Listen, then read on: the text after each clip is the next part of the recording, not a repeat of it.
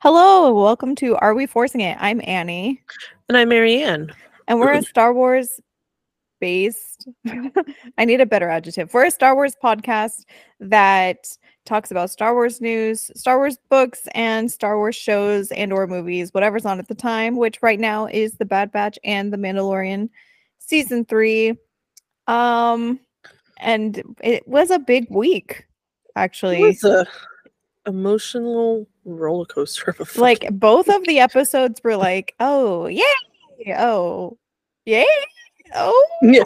It's like sad. Oh, sad. Oh. um, I actually told because I was at dinner a little while ago with my friends and I wanted to talk about Mando and they were like, Oh, we haven't gotten a chance to see this week's yet. And I was like, I think it's my favorite of the series thus far. I think it's my favorite episode of Mando. Um I just felt like it was the perfect balance of Mando and Baby Yoda, a lot of Baby Yeah, Yoda, It was and great. action and It was a pretty good one. mission yeah you know whole thing um yeah so not a ton of star wars news this week but last week we did talk about how the day after we recorded marianne was going to go to a convention and she went so I tell us about it. so uh, I live in the Kansas City area, and this is the time of year for Planet Comic Con. And I just happened to be on Twitter, and I saw that D. Bradley Baker had tweeted out that he was going to be at Planet Comic. He was in Kansas City for Planet Comic Con. He was eating at Joe's Barbecue, which is amazing barbecue, by the way. So I was like, you know what? I think I'm just going to go ahead and go. The kids got in for free, which was nice and one like when you go take a photo you can have one ticket for up to four people so it was like 60 bucks for four people which i thought was a fucking steal. Um that is really good for um conventions. Oh yeah. Well and like like i hear like uh ewan mcgregor and hayden christensen are like 200 300 dollars but again it's for like up to four people which honestly is probably not that bad. I would still pay 300 dollars to take a picture with hayden christensen anyways so yeah. we uh, so we got there it was very very very crowded but it was super cool like we saw a parade of mandalorians the kids took pictures with different cosplayers. Uh, i had made a tiktok about how i was going to planet comic-con and i was like if you guys have any like this is my first comic-con so if you guys have any tricks trades whatever well somebody she i just popped up on her fyp and she just like went to town telling me like what to expect and whatever and she's like, I have a booth here and I'll be there tomorrow. And I'm like, okay, I'm going to find you. It took me forever to fucking find her, but I found her and I bought something from her as a thank you. But she looks at me, she goes, You look really familiar. And I'm like, That's because you commented on your TikTok. it was great. But, um, and I told Michelle, I was like, if we can get in line for D. Bradley Baker's autograph too, I want to do that, but it'll just depend on his line. Well, we went to go check out the celebrity area, and he actually had a really short line because William Shatner had a line that was like a fucking mile long. But we went and got in line for D. Bradley Baker, and um, we got it's a picture of uh, Rex and Ahsoka from Rebels when they uh, see each other for the first time. And so Evelyn showed him her Rex earrings, and he talked in Rex's voice, and he talked in Wrecker and Tech's voice. And like, I honestly could not tell you what happened because I just pretty much blanked out. I was so excited. and of course, like, I wish I like I would have loved to have asked him questions, but again, I was so excited that I blanked out. And his focus was like on Evelyn. Johnny was hiding because he got really shy. So then when we got we got and stand in line for the picture, and those go like really fast. Like you get in, you take the picture, and you go, well, not us. we got in we got there, we got up there. He's like, hey fam, and we're like, you are so fucking awesome. Well, Johnny got shy, and so we're trying to get him in the picture. We're trying to get him in the picture. And we kept apologizing. They're like, no, it's totally fine. Like him and the photographer were like super cool. Well, finally, Michelle picked him up and held him, and he just like buried his face into her neck. And so the picture is of D. Bradley Baker just like shrugging, shrugging. you know it is And- what it is Oh, I know. It's still a great picture. I love it. I think it's an awesome picture. I'm going to get it framed and hung up. I think it's a great picture, though. But it was a lot of fun. Um, Michelle's never going to go again because uh, she just doesn't like big crowds. But um, one of my TikTok mutuals actually lives here in the Kansas City area. So um, I didn't get to meet up with her uh, because she couldn't go on Saturday. She went on Sunday and she got to take a picture with D. Bradley Baker and she got to do the autographs with him. Um, but I was like, next year we'll go next year. But it was great. It was it was really cool just like looking at all like the different cosplayers and stuff like that. It makes me incredibly excited about going to a Star Wars celebration because there wasn't like a lot of Star Wars, but again, it's a Comic Con. So it's like everything DC, Marvel, Star Wars, all kinds of shit, right? Um, so it makes me even more excited to go to Star Wars celebration and take the kids because I know the kids will fucking love it, especially with all like the Star Wars cosplayers. And so I asked Evelyn and Johnny, I was like, well, who do you guys want to dr- dress up as when we go to Star Wars Celebration? Well, Evelyn said Ahsoka. And then Johnny initially said Rex, but then um, he later changed to Darth Vader because he wanted a lightsaber. So then Michelle's like, well, screw that. I'm going to be Leia. I'm like, okay, which Leia? And she wants to be a New Hope Leia with the space buns and everything. And so then I asked the kids, well, who should I dress up as? And they're like, mm, Padme. And I'm like, okay, well, which Padme? Mm, the rainbow dress, the lake house dress. They want me to wear the freaking lake house dress. and I'm like, I guess I need to go lose weight. Okay. Um, so, but yeah, that made me even more excited uh for and then i guess it turns out i have another mutual that lives here in the kansas city area and i'm just like all right kansas city and tick uh star wars tiktokers we need to get together and figure out how we're going to get celebration to kansas city okay we need to have a meeting or you so, could just all like car slash plane pool to the next one to Orlando. you know, whatever. But um, uh, have a Kansas City section of a hotel. right. But Kansas, uh, but Star Wars, so Star Wars Celebration is next month, like in a few weeks, actually, because I think it's like April seventh. Let me look. Sure. So a couple here. weeks from now. Yeah, I think it's the seven, eight, nine, and ten. I think it's that weekend. So it's coming up. I have a TikTok mutual who is going to be on a panel there. They're going to be, she's going to be talking, I'm pretty sure it's her, anyways. Let me double check. Um, but they have a panel on the importance of um, Latina representation in Star Wars, which I'm like, yes. So we should be getting like a plethora of information from Star Wars Celebration. They're going to be doing um, live streams of certain panels and stuff like that. So I will definitely be watching as much as I can so I'm really excited about that. Um, with more information coming, and yeah, more about Ahsoka. Supposedly, some new movies are going to be um, announced, maybe. But I think I think um, I think Lucas Lucasfilm has got some cards up their sleeves right now that they're uh, keeping close. I it'll be interesting to see like where they go movie wise because like we're done with the Skywalker saga. So, you know, a lot of people are like, okay, the Skywalker saga's over. Can we do like Rey and the New Jedi Order or something like that? I would like to see the High Republic in movie form. I mean, we're getting High Republic in the Acolyte, which is really cool. Um, but I just want to hear the main th- I even if they continue to like the main theme is the theme of Star Wars. So if they were to continue episode, you know, 10, 11, 12, eh, you know, I just want to hear that main theme because it's just an amazing feeling.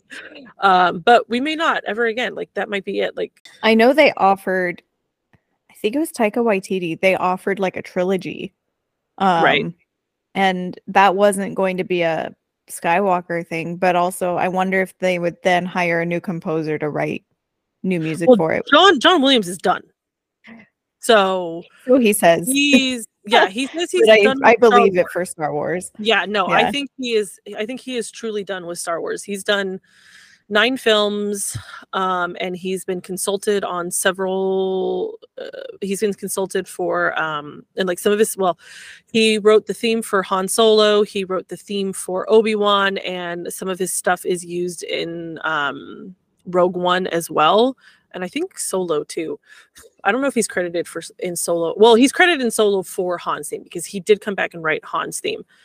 Um, well, also the um, maybe not in Solo specifically, but anything in like in Rogue One, there's definitely a few things here and there that's oh, like oh, that's a theme sure. from yeah yeah like that's a theme from Star Wars soundtrack, not from Rogue One. So you know, like it would be like right. a New Hope is what I'm saying.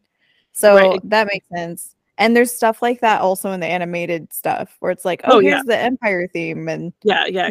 Like in Clone Wars, every time Anakin gets a little closer to the dark side, the Imperial march exactly. plays. So, exactly. Yeah. yeah, exactly. So um and of course you hear like the force theme and stuff like that but Yeah. um In conclusion, John Williams is the goat. well yeah and his music But will uh, always be used in star wars no matter like Yeah. what direction It'll always be a- always be in star wars because it's just timeless I guess in similar related news, I had a cool exchange with Beth Revis on Twitter. Yeah beth Revis, prof beth we Prof. Beth. Um, she was my one of my professors in my MFA program. She still teaches for the program. I don't know exactly what all. Uh, my class was an editing class. Um, so I didn't learn any like writing specific stuff. It was more about revision and coaching because she actually part of her career is being a writing coach, and she's also worked for a ton of different companies. So she knows a lot about how um, the industry standard works. And she wrote The Princess and the Scoundrel, which was the book that we read last fall. Um, when it came out, I think it's the first book I actually ever bought on opening day. And it is, and I think it was just like a coincidence because it was like, okay, we're going to start this book. And I bought it. And then it was like newly released today. And I got a discount because I got it on opening day from Barnes and Noble. And I was like, oh, look at that. Um, and I actually got it before you did because you had pre-ordered it and it didn't ship till opening day or whatever release day. Um, but of course, The Princess and the Scoundrel, a book about um Han and Leia's wedding and then honeymoon. And so she posted on Twitter where she was like, okay, guys, at I don't remember if it's New York Comic Con or however exactly that was, but like she was like, when are all the girls at oh, it was at Star Wars Celebration. of course. She was like, all the girls that are cosplaying Leia's wedding dress, which is featured on the cover of Princess and the Scoundrel. She was like, uh, can we all get together and take a picture? Because I would seriously frame it and put it next to my own wedding photo. and I was like, well, I didn't make a dress, but I customized this Funko Pop, which I think I also talked about on the podcast. And she saw it immediately. I think I caught it pretty early. Or what I'm saying is like it's not super hard to be noticed by her. It's not like Mark Hamill retweeted it, but also I was super pumped. I was like, oh my gosh. She replied to me where she was like, I must share this with the world. And then she shared it with the world. and then it was Yes, fun. s- And we I was prof beth we stand Prof Beth, which um I guess to be clear, I think I'm the only one that calls her that, and now Marianne. yes but only because I call all of my professors Prof, whatever their name is. And I think it's just because um I don't know, it's like ingrained in me where I'm like, Professor. and at some point I was like, the highlight of my week was Beth Revis like quote tweeting me. And she was like, the highlight of my week was that you tweeted it. And I was like, stop it. It continues. you're so freaking sweet oh my gosh and she had the little like happy little gif that was like tears of joy. oh it was the little beady unit uh to Yeah. be tapping I was like, oh, I think she Anyway. liked a couple of my TikToks actually. Like uh, it looks Yeah, like a I've couple of my seen her on TikToks have crossed TikTok. her uh, FYP. So I was like, sweet. I just saw one the other day, or I think it was today. I saw it because I've not really been on TikTok lately. But today she scrolled past, and she was like, "The fact that I'm wearing a crown, like that crown braids, look so good on me, just shows I probably should have been a queen." I was like, "You are a queen, prof." Anyway, but uh, the, the reason we're talking about her so much is because she's actually the author of the short story that we're we read this week in um Star Wars from a certain point of view.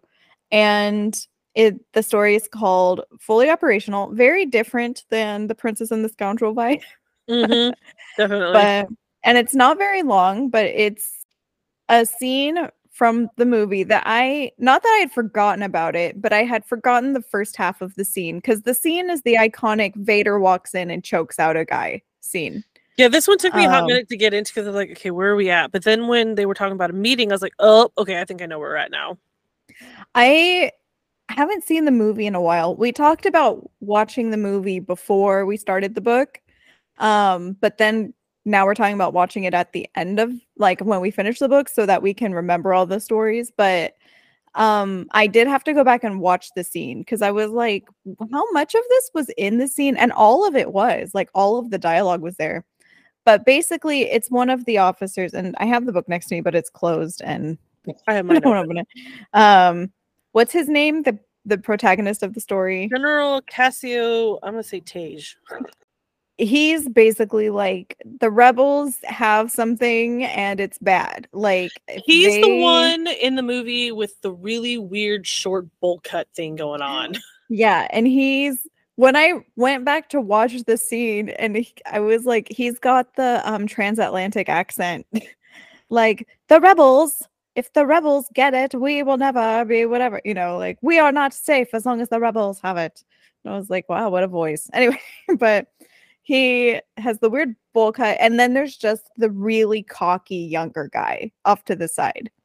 And at first, I thought that's what he was the protagonist, but he's actually the protagonist of the next story. Um, and this guy is basically just like, listen, the rebels are coordinated. They took the plans. There's probably a weakness somewhere in this massive space station. And- he's a he's basically a data scientist because he's looking at all the data is what he's doing and he's like they know something Yeah, Uh, he's looking at the data that they know they stole, like all the files that yep And he's like, they took the plans, and you only really take plans to find the weaknesses in the plans. Like, that's, you know, unless you're going to invade, which is a whole other thing. but, yeah you know, he's very insistent. No one really wants to listen to him. Um, although it's interesting reading the story and then watching the scene, I was like, I think Vader was a little concerned because Vader was like, you know, in the beginning of the movie, he's like, I want those plans found. And then he walks into the room and he now our protagonist is like, um, the rebels are going to like if they succeed, we're screwed. And he's like, We'll have the plans in a second. Like, we're we're getting them back. Don't worry about it. But also, I think Vader's worried about it. oh i'm sure i mean Yeah. he was there Vader's like, I screwed up so bad. um but he i i Yeah. really like that he pointed out that the rebel alliance was like up until this point were just little uh partition units around the galaxy that were just like an annoyance but then what happened with scarif it's like we need to pay attention now. Because and i think that's what i think that's when the i feel like that's when um i think scarif is like the turning point where the empire is now starting to pay attention. Because if you watch andor they're just like okay what happened at um Aldhani? They're like okay they wanted money and it's kind of similar to this story where it's like there's the one imperial that's good at their job and understands what's going on like um deidre right where she's like the rebels are doing something Isn't and then Dedra? even um you know she's good at her job and she knows something's up and kind of with Syril except Syril's more like looking for stuff that isn't there that just happens to be there like he's accidentally finding stuff because he's looking too much um and she's finding stuff because she's good at her job and this guy's kind of the same where he's like uh if anyone's really paying attention they should know that this is how it's going. But you're right, where it's like that was also they made it a big deal in Rogue One, where they were like, uh, we can't risk it. Like then they're going to know we're all coordinated here. But then also, like, once the Rogue One squad took off and they realized, like, well, this is our chance, then everyone rallied. And it does kind of feel like it's the first time they all rallied um visibly like that they all came out in the open and really had like that battle of at Scarif. Um in Rebels there's a lot of battles, but they do feel more broken off into these factions like you're saying. Right. Like there's no like Scarif is what really I think Scarif is what really unites because we see we see the rebellion, the Rebel Alliance start to unite in rebels. You know, once Mon Mothma is finally said, I'm fucking done. um and I think, and then of course in Andor, we see that whole council, um and and so like by the time we get to Scarif, we have like a united rebel alliance, but you know, they don't want to do happen with Scarif. And so I think Scarif was definitely the turning point and the reunificate the unification point for the Rebel Alliance. And then it just pops off from there. Yeah.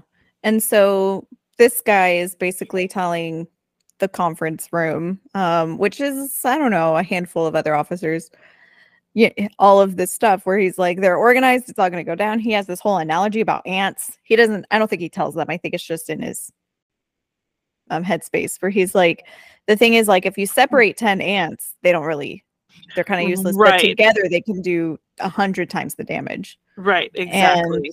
Yeah. Uh, then of course Vader and Tarkin walk in. Um, I really like how she said that when Vader's choking out the really cocky guy, where he and he's mostly just choking him out because he decided he was gonna mouth off to him for really no reason. yeah, exactly. he's just like, Vader, you are such a joke. Like, and Vader's like, um, who's joking now? And I loved how she was like, Tarkin is like, please let him go, but because he's bored. Yeah, seemingly bored. Ordered Like, his release. Dude, this isn't even entertaining. Like, just uh, pointed out is that Tagge is, unlike everybody else, he is unsure. Like these men were old; they had their war, and they believe they ended all the war, all war, with the finality of it. They leaned in their chairs, comfortable, firm in the safety of the battle station around them. Tagge swore to himself that he would never slip into passivity like that. Um, and of course, Motti is making fun of him and telling him he's paranoid. And then that's when we get into the dialogue from the scene of the movie. Unless this, until this battle station is fully operational, we are vulnerable.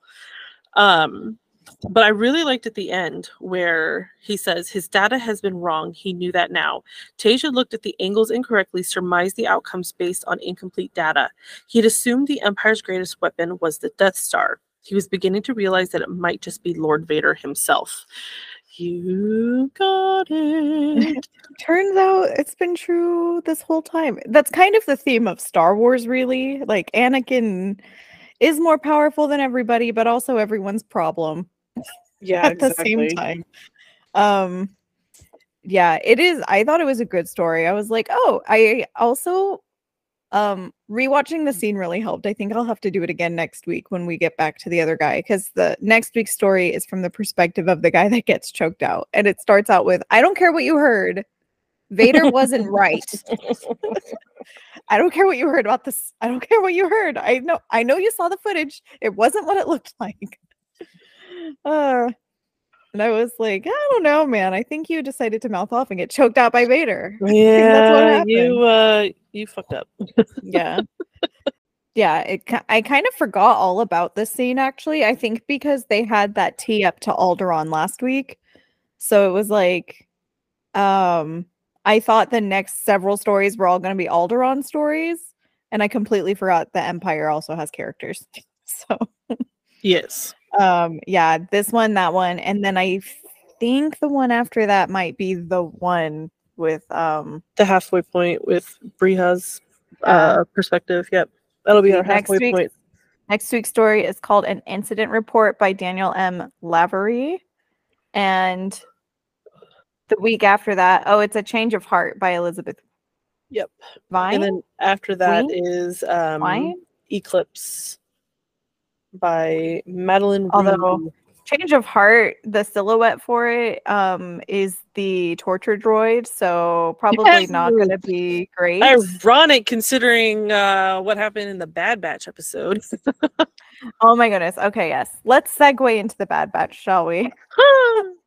Um, quite an episode. I was telling Marianne before we recorded that I kind of wish I had rewatched it because I think it was kind of the opposite problem that I normally complain about, which was things weren't happening fast enough. It was like everything was happening. and so they packed a lot into the episode. But of course, um, big highlights Hauser and Gregor Hauser's alive. alive and well. Yeah. I screamed when I saw. Gregor because I was unsure if that was Hauser or not. And then Gregor popped up and I screamed. I was like, oh, Gregor, there you are, buddy. I knew Oh. it was Hauser immediately. I completely um missed Gregor the first time I saw him. I think it was like a, a- after a few seconds I was like, "Oh, and Gregor." Well, because I, I saw Hauser and I'm like, I was, I was, I was too scared to hope it was Hauser. And then I saw Gregor and I screamed. And then Echo's like, we got to get Hauser out. And I'm like, oh, yes, it's fucking Hauser. Yes, he's alive. I when the when okay, well here's here's a quick summary. Basically, Echo is on a mission to rescue these clones, but they don't know where they're taking the clones. But it's their assumption that there's more clones there. So all the data is encrypted. He needs tech to undo it. So he ends up back with the Bad Batch. In the meantime, Crosshair is getting tortured and he knows that they're after Omega. Um, briefly escapes long enough to send an SOS. And that's kind of about it, like for poor Crosshair. Um, and then but gets recaptured. And so the Bad Batch, even though they had their happy little moment on their island, is now debating, but of course we know what they're gonna do. Um, to go act on Crosshair's SOS. And Echo is also with them. And they know where to get the clothes now. So that was a terrible summary, but that's what's happening. I mean, highlights for sure. We got to see all these clones that we've been wondering where are they? Are they alive? Especially freaking Hauser. Like, I mean, we how serious a cliffhanger we've been waiting for all season. Gregor uh, had plot armor, so we knew Gregor was alive. We didn't knew Gre- Gregor was fine. Hauser was, you know, Hauser was like questionable. Yeah. Hauser has a name, therefore might die by the end of the episode. Yeah, That's kind of how Wilco died. Yeah, exactly. Wilco and Mayday have both died. We got a name and Yeah. they died. So, but no, Yeah. Hauser is alive and well. Um, don't know where Rex is though. I was really surprised we didn't see him in this episode with Echo. You know, I think it might just have been a lot where it's like they they're already bringing in Gregor and Hauser, and maybe it's just implied that Rex is off with another team. You know, they've split up, right. He could conquer. be he could be going after Wolf because we're supposed to we need to know about Still don't know where Wolf is. we still don't know where Wolf is. yeah, So he's got plot armor, but he'll be around at some point. Yeah, Um, exactly. Yeah. Um also I kind of wonder I this is like a little bit of an aside, but I wonder if Wolf's story is going to end up being just a little more traumatic since he's the one that's going kind of crazy in Rebels. You weren't wrong about Crosshair though. I was wrong, I think, about him because he's on the way to a good redemption arc, I think, where he refuses to talk. They really want to know where Omega is because they need her to control Nala Yeah, and here's Um, the here's the thing. Here's the thing. This is and like it i somebody had pointed this out, and I was like, oh my god. Um, he knew. I mean, he always knew that the batch was alive and well and doing their own thing. But he also, this entire time, knew how to contact them and possibly find them, but he didn't. He didn't do it. He didn't betray them. And now, because of Omega, he is trying to get to them and like it it i got so mad i don't know if i sent you this or not but when dr asshole was like she means nothing to you i'm like she means everything to him asshole I think he's going to be the one. Remember how I said I was like, one of them are going to call her their sister? I think it's going to be Crosshair. he's also realized he's also realized that you know after what happened with mayday that first of all they saw the armor you know that they were trying to that they didn't realize it was armor and they you know mayday is talking about that they haven't had supplies in forever and it was armor that they were protecting but definitely not for the clones. And then um when crosshair was begging the fucking lieutenant to get a medic for mayday you know you that was that turning point for crosshair where he finally realized they don't care about me so i don't care about them now and now he's going to try and do everything in his power to protect his brothers and omega Although now I'm fairly convinced that the Empire is going to end up with Omega at the end of the season. i would not be surprised Um, honestly Yeah, I think that's where they're going. And then I think it would also make more sense for them to team up with the clones um if they didn't have her, not because oh now we're free of Omega, but because they have to work together to get her back, but it would serve a dual purpose then. Um because she's at the same facility where they have all those clones. So, where she would be in theory. I think I'm just kind of surprised that they redeemed Crosshair so fast, but also, um, I mean, I'm not mad that he's redeemed. like, um, it is kind of stressful because he keeps getting tortured by Yeah. the thingy. The other thing, though, that I noticed on a different note entirely. Does it feel like everyone's getting love interests to you? Yes. like, um, Chuchi Echo had a moment. They had a moment for sure. And then the doctor seems very sympathetic. Not the doctor, but the assistant seems very sympathetic toward Crosshair. Just Or she's just Throwing that out there. charismatic. Or she's just very charismatic. yeah, but it's not like I feel like when you go charismatic villain, it's kind of like Thrawn, where it's like, I'm cheerful, but I'm also going to torture you. And she was more like, um, you cannot win. I am begging you to not make me hurt you. It was kind of more her thing to crosshair.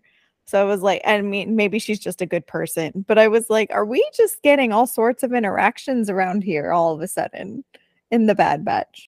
Yeah, Chuchi definitely said, be careful, Echo, and in an especially affectionate way, in my opinion. Indeed. No, I, I picked up on that too. Yeah. So, but maybe it's just more of like maybe not the assistant, but as like you know, Tech and Phee, Echo and Chu- Chuchi, or you know, it's just a glimpse. Like they all have a future that they can fight for, and it doesn't have to be just them running around all the time surviving. Omega like running and leaping into Echo's arms. That was so freaking cute. Oh my gosh, we have to talk about her flying the ship. That was hilarious. oh my gosh. The first, I don't know, seven or eight minutes of the episode were really dark. And then out of nowhere, you just have this scene with Omega learning to drive. this was pretty awesome. And it just reminded me of, you know, the episode with Hera where they're flying and Hera's like, I'm finally flying. And then Omega's like, look what we did. And Tech is like, that is sufficient. We move over. Um, that's what it was reminding me of. Where and there he was like, It's all good, it's all good, you did good. And then here he's like, pull up, pull up, bank, bank, pull up, Omega, Omega. and it was so funny. But it was like classic Omega. Oh yeah, absolutely. Classic tech also. It was like I was kind of surprised Hunter wasn't the one teaching her to fly it, but I guess Tech is like the ideal one where actually he kind of seems to be the teacher in general uh for the season. He's the one that's like, "Did you finish studying the ship?"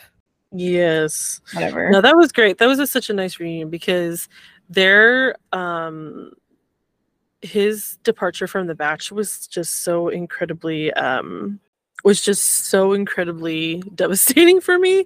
Like it took me so long to get over that. I was um I was so happy to see their reunion like that. I kind of thought at the beginning of the episode, I think I started saying this earlier and got sidetracked, um, that it was going to be an only Echo episode. Mm, And even though it wasn't, um, I was like happy to have Echo back. I was like, oh, an Echo only up. Oh, no. Okay, well, he's here. And I thought it would have made sense. You know, we had two crosshair only episodes, but I love how he was like, it is remote out here. But then also, I was thinking, I mean, obviously, we all trust Echo, but then I was like, it's a little um not reckless but i kind of thought they would have gone to meet him somewhere off world because it seems like the people of Pabu are very protective of it like Phee Right. never brings anybody out there right. um so it was like kind of interesting they weren't like let's go meet echo somewhere instead of him coming all the way here so that now if anyone happened to track him you know i don't know. I mean i think they just did it so that we remember that they're on Pabu but um and for that flying scene because we need it. We need the middle of the episode to have a really fun scene. Um but that was i was like you guys like could we be safer please? We don't want to risk Pabu they really wanted you to be like will or will they not go after crosshair but they're going to they're gonna go um if they don't go for crosshair they'll probably go with echo to get those other clones and kind of just try to figure out what's happening with crosshair Right. um and that is my prediction for next week but is next week the finale Yep. or Next week is three the, more no. Next week is the two episode finale. Okay, yeah. So next week is the finale. Um Yes. The episodes are called The Summit and Plan 99, which is actually interesting because when Dr. Hemlock was talking to um, Tarkin? Tarkin, Tarkin had mentioned something about I um, look forward to hearing your findings or something at the summit. So, yeah, I caught that too. Um I was like, aha. One of the I remembered one of the episodes was called The Summit. So yes. teeing something up. Um and I kind of wonder if Chuchi's gonna be there. That's kind of what I assume. That she'll be part of that. So we'll have a POV of that. I wonder if it'll be another um like one episode is of her and more of the politics, and the second episode is all the action.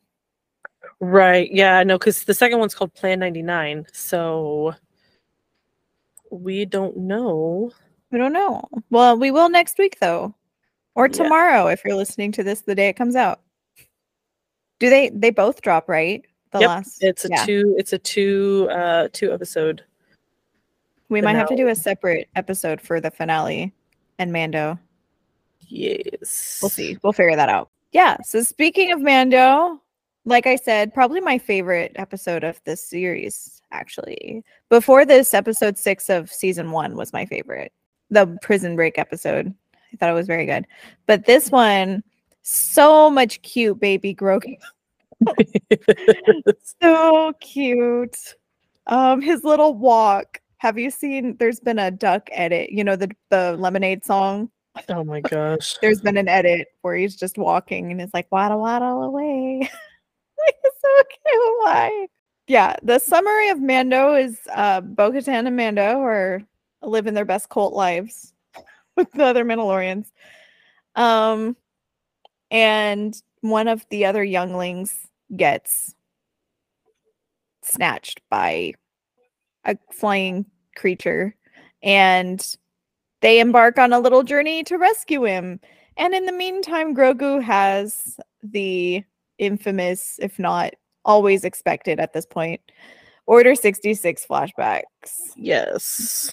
Yeah, pretty much it. That's like the whole episode. but um really fun though. A lot of great Bo Katan in the episode. Oh my gosh. Like people are. I think because a, a lot of people were like. Din is probably going to be the one that unites the clans of Mandalore, but now it's like, is it going to be Din or is it going to be Bo Katan? I think it'll be a joint effort. They seem to be becoming more of a team. Yes, which I love. I love this this um companionship that they have that Din and Bo-Katan have. I think they have a great dynamic going on. Mhm. Um and you know, you've got Aunt Bo-Katan here. Well, you know, she's telling Grogu, "It's okay. He's just proud of you. My father was the same way, you know." And Din's over here like, "Fight." I Right. see what you can do, kid. Yeah, exactly. Take him I gotta tell you. I love the way Pedro Pascal says Grogu. I don't know why, but I'm just like the way he says Grogu. Just I'm just like, "Ee." yep. He, But no, I so I love the yeah. way he says Grogu. I, I just I don't know why, but um, but we had a you know an interesting parallel when they go off to go save the child um the mandalorian child and the armor takes grogu back. Somebody called her grandma armor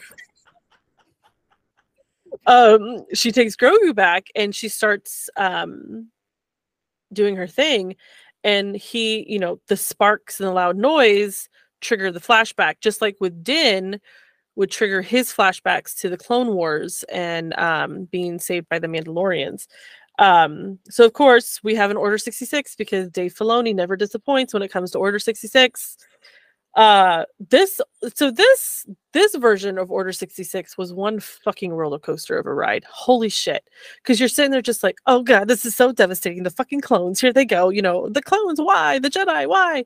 And I picked up on the name Kelleran, and I was like, okay, is Kelleran a place or a person?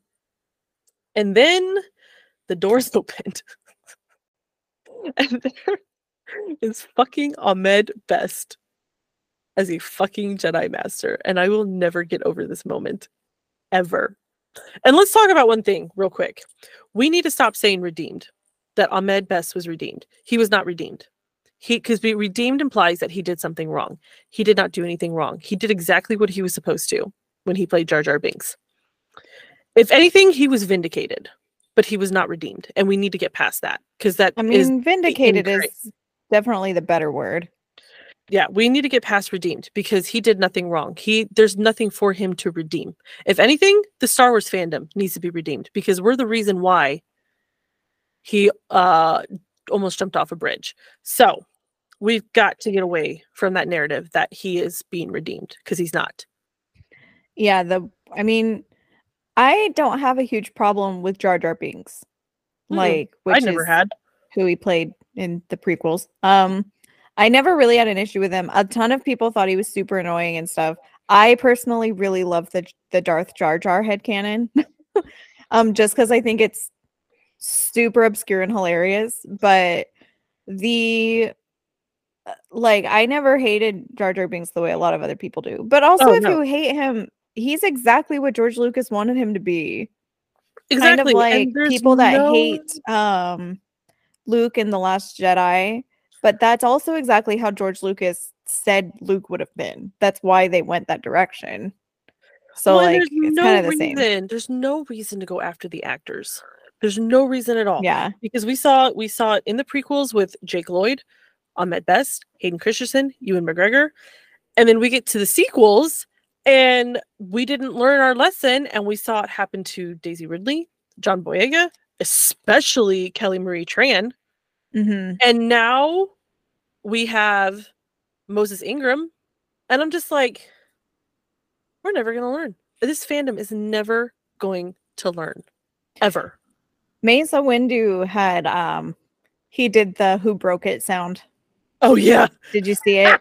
yeah. Um, I I love. think I saw it on I saw it on Instagram. I saw that one. On maybe it was Instagram. Um yeah, and it was the who broke it and it, the whole time it was the fandom. It was the fandom, and I saw it coming, of course. I loved how Dave Filoni was the one that was like, "Let me fix it.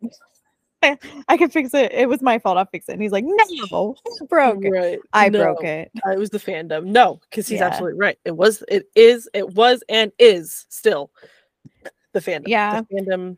It's good that he had the chance to be something more like generally likable than Jar Jar Binks.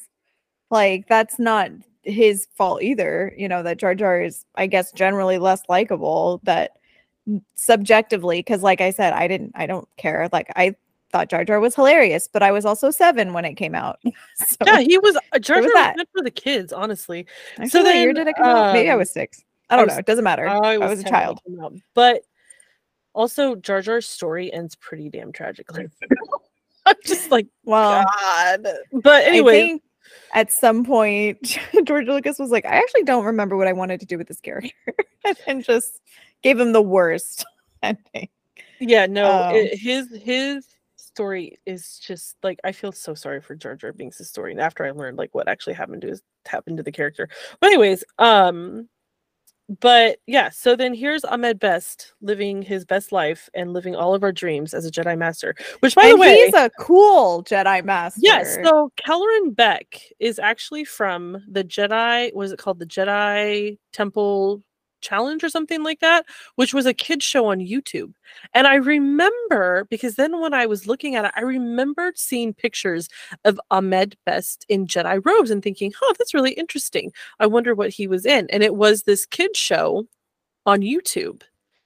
And um, so Kelleran Beck is an older character is like it's it's a it's a character known is an is a known character like he's an established character um and he's called what is he called? Saber hands? Like his nickname is like saber hands or something like that? I can't remember what it was.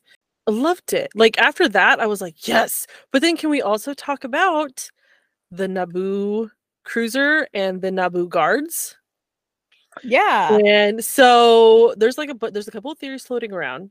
You know, people are just like, okay, it's either Padme because we don't know what Padme was doing prior to showing her during the Order 66 scene as she's staring out the window. Okay, she could have saw what happened. She could see what was happening with the temple, and knowing her because this is how she is, she jumped into action because she th- she thinks she's concerned that Anakin's at the temple, which then um 3PO comes to her and he's like, you know, he left Palpatine's office and went to the temple. So she thinks he's in the temple fighting for his life right now.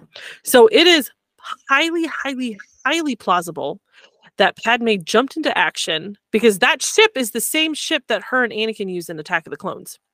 Mhm. And so it is highly, highly plausible that she had somehow got a hold of somebody at the temple, aka Kelleran Beck, somehow got a hold of Kelleran Beck and said, I have a ship waiting to get Jedi out. Here are the coordinates. Let's go. And then we get to her in the movie where she's standing at the window crying.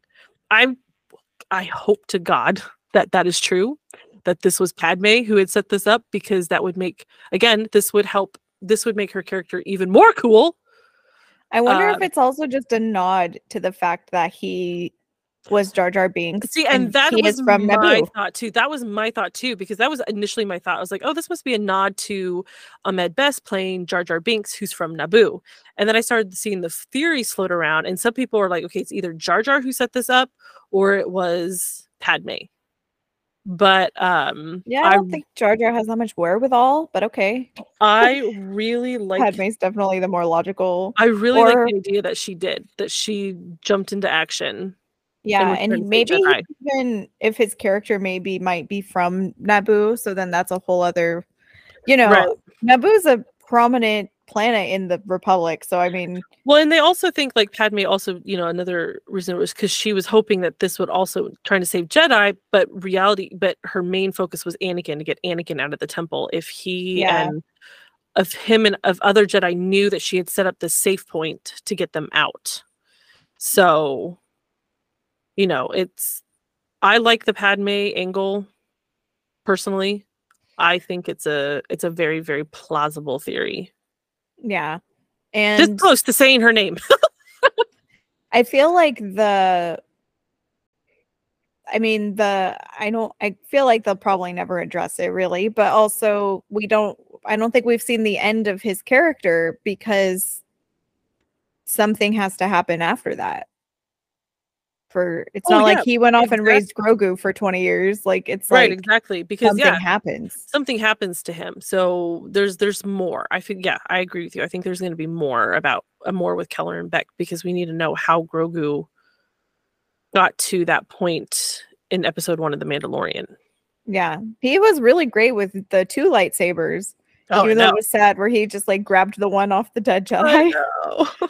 like, but I'll come out here with double blades. Yes, and be a Um, fucking badass. And of course seeing like clones, like live action clones. And did that sounded like Temuera Morrison's voice to me. Could yeah, I think they it? used I think they used his voice. Beautiful. Yes. I love it.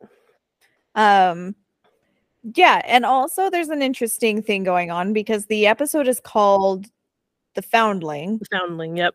Um and they don't they always call the other boy a foundling? Yeah, yeah, they're all Also- foundlings. They're all foundlings, I believe. Um but also it was the flashback scenes are about like the parallel scenes that we didn't see in this episode but we've seen before of Din becoming a foundling right, exactly. are the Like, same. So yeah, how he was rescued during the Clone Wars. sense. Right, how he was rescued during the Clone Wars. And then of course, okay, after the flashback, Grogu gets his little chest plate thing.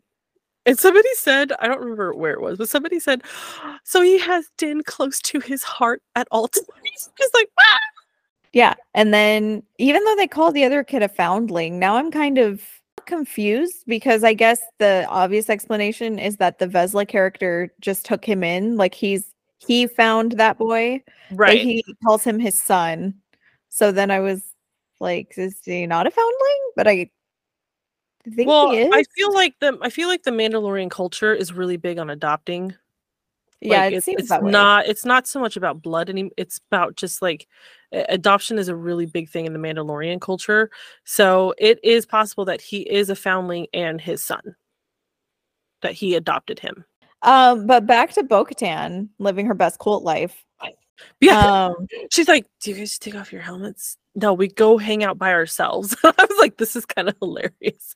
But this was like this was a big thing though because paz vizsla tells her you're the leader of the war party. You get to sit by the fire. Again kind of solidifying that it is possible that Bo is going to be the one. Like Grogu's going to tame the mythosaur, and Din is going to help Bo Katan unite the clans of Mandalore. Well, he's currently the Mandalore. That's kind of what's Yes, happening. yes, yes. Um, but he, I think that this episode also, even though I like, I agree it could be that foreshadowing, but also it was a, a lot of it was about solidifying her character because especially after all the back and forth and stuff, which we talked a lot about her character either last week or the week before, I don't remember, but um, I think it's really solidifying who she is in the Mandalorian because it's like she doesn't really owe anything to these people except that she's hiding out with them and you know the dinosaur thing the creature snatches the kid and all of them go in their jetpacks and her first instinct is off to the ship. Um and she ends up leading this whole party and everything and it's just because she that's who she is now like she's out here to protect other people even though she doesn't fully like Of course, agree with the way and then, of but course, my favorite part is when she tells the armor about the sword, and the armor is like, "Yeah, when you follow the way of the Mandalore, you're gonna see many things." She's like, "No, I really saw. Yeah, sure, this is the way. No, you're. I'm not kidding. I actually saw it." Because like it's really interesting that she chose the mythosaur to be the signet on her pauldron, and not another night owl. well also the night owl is associated with the death watch situation so she probably would like to be removed from that a little bit Maybe, but I think I still think it's really interesting that she chose the mythosaur. You know, because she Yeah. saw the you know she saw the mythosaur, and she's kind of keeping it to her chest, but then she tells the armor, and the armor's like, "This is the way." No, I'm not kidding. I saw. I think it's because she knows. I think I, I think it's like another thing about like Mando, where she's like, he's she believes he's the Mandalore. Like he won it in combat. He didn't even mean to win the stupid saber. You Din know. doesn't even want to do this. Like I'm still pretty certain he's willing to give up the dark saber to Bo-Katan. Yeah, and I think, but I think when she saw the mythosaur, she's like, "Oh shit, he's the guy." Like he's the.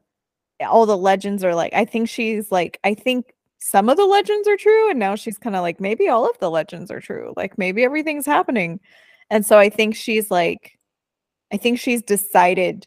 Like she's just gonna be with him. Like she's like, he's the true leader. We're gonna fix Mandalore together, and this is like her way of showing it to herself where she's like this is my new cause Mhm. um but i mean also i didn't expect her to tell the armor that she saw it I know like that. i thought she was just going to be like can i use the mythosaur and she'd be like sure yeah, that threw me and off too. I was like, wait, what? what if i told you i saw one like, hold up. like, wait a second. Good for her though. and then the armor like this is the way like This what does that mean armor Yeah, you see visions. This she is the way. looking for advice all you say is this is the way This is the way. um but then, of course, my probably like my second favorite part was when Bo-Katan's like, "Yeah, we got some more foundlings," and they pull out the baby ones. That was insane. I was like, they brought those things on the ship. She's like, "Well, I was not expecting that." I wonder what they ended up doing with them. Like, are they going to train them or are they going to eat them? Like, which one? well, she said foundlings, so yeah, but I feel like, I mean, that's why I was like, are they going to train them like a rancor or is that is it just going to feed them for? But I do feel like if they were going to eat them, they probably would have killed them and then brought them back. yes, Um, I agree. That would make sense. But yeah, also, can we talk about Paz Vizsla trying to climb the mountain with his like hundred pound thingy Oh on my his back? I was like, "What is going on?" There was a lot of um grunt acting happening with those Mandalorians on the cliffside. Um, but yeah, um, really good episode. I loved Bo Katan in the episode, and it was really about them accepting her and also her kind of embracing it. Um, her situation being the it. Um, and also Din Djarin. You know, I wouldn't be mad if we shipped them. I don't think it's like necessary, but I think it would make sense after this the last few episodes. Um, but she's definitely a long cry from "Go away and leave me alone." That was hilarious, though. to "I choose the mythosaur," and here we are. I thought that was so funny, though. I was like, "What?" We're gonna get rid of him once and for all. Go away. wow, that was your most vicious spoken to. Anyway, um, I thought I told you to Yeah. stay away. okay. Not very Bo-Katan. convincing, Bo-Katan. ridiculous. But yeah. So next week we will also have a lot to talk about. I'm I think I like the episodes of Mando that are also a little more episodic. Um I think just because I hate when things end on a cliffhanger. Mm. And so but this was episode 4, right? Of the season? Yes. Yes. we're So they through the season. halfway through the season, we'll probably have some more cliffhangers later. For sure. They like to do things like that. Um, but I do like the direction they're going with having more of the Mandalorians and um Bo Katan figuring life out. I do feel like Sabine has gotta be around the corner somewhere. Yeah, no, I agree. Sabine and Ahsoka. Yeah, I would be surprised if Ahsoka didn't cameo somewhere in the season. Um, but we know Sabine is on Lothal. She's out. She's out there watching over Lothal for Ezra Bridger. so, um, but also it doesn't mean she can't be sought out for any reason. Is she or she's she Oh. out looking for Ezra? I thought she and oh, Ahsoka went out and started looking for Ezra. Not well, not yet. Like Dave Filoni made it sound like the be- like the last scene of Rebels is the first scene of Ahsoka. So if Right, Ahsoka hasn't like- gone yet, It that looked like means Sabine is her. It looked like like in the end of the episode, it looked like her and Ahsoka were getting ready to go. That's right, but I don't think that's happened yet in the timeline Mm. because Ahsoka, the last we saw her, she was like, I mean, I think we assumed she went directly from finding out where Thrawn is to go get her, but since she showed up with Luke in um Boba Fett, I don't think that's happened yet. But she was kind of a big part of like this Grogu thing, so I think it would be a little surprising not to get a cameo from Ahsoka in the season right. somewhere. Um, and I think somewhere in there is going to be the launch off into Ahsoka's series, which is sup- still supposed to be this year, right? Yes, end of the year, I believe. Like end of summer. I think is what it is. Mm. So if it's the next Star Wars series, I feel like we would get a nod to it somewhere. Maybe an after credit scene or something. I think Like a it, I think scene. it is supposed to be the next Star Wars. Because I don't Yeah. think I think after there's because once Mandalorian's done, that's it until like the end of the summer, I think. I mean, we won't I don't think we'll officially know until celebration, which is in a couple of weeks, but because I have a f- I'm sure they're going to announce us uh, when Ahsoka will be released at celebration. They'll probably wait for Mando to end. They'll either announce it at Celebration or, well, I guess that's around the same time. Actually, they'll wait for Mando to end because you know how it was like they didn't announce the Boba Fett thing at all until the season finale of um Mando season two. hmm So I could, I think they'll wait for Mando to have its run before they announce it, but that could still be Celebration because that's around the same time Mando ends anyway. Um, makes sense. But I would be kind of shocked if we didn't get a Sabine thing somewhere in this Mando series because, like, Sabine, a big part of Sabine's arc was having the dark saber and being a Mandalorian and stuff. Right. So I think it makes sense for them to cross paths, but also maybe because she completed that arc, it would also make sense for her to be like, "No, I'm doing my own thing now. Y'all figure out the dark saber thing on your own. I mean, don't blame her. We're not doing that again." I may or may not be force sensitive. We're not going to talk about it. Um, and she has Ezra's lightsaber. yes. Yeah. So, yeah. Alrighty. Well, next week we're gonna figure out how we're gonna deal with the finale. The finale Um. We might do two episodes, one for the finale, one for Mando and a and the book. Um if we have time to record this. um if not we might just have a super long episode. I don't know. We'll figure it out. Um yeah. So I'm Annie And I'm Marianne. and join us next mm. time to figure out whether or not we're forcing it. Bye. Bye.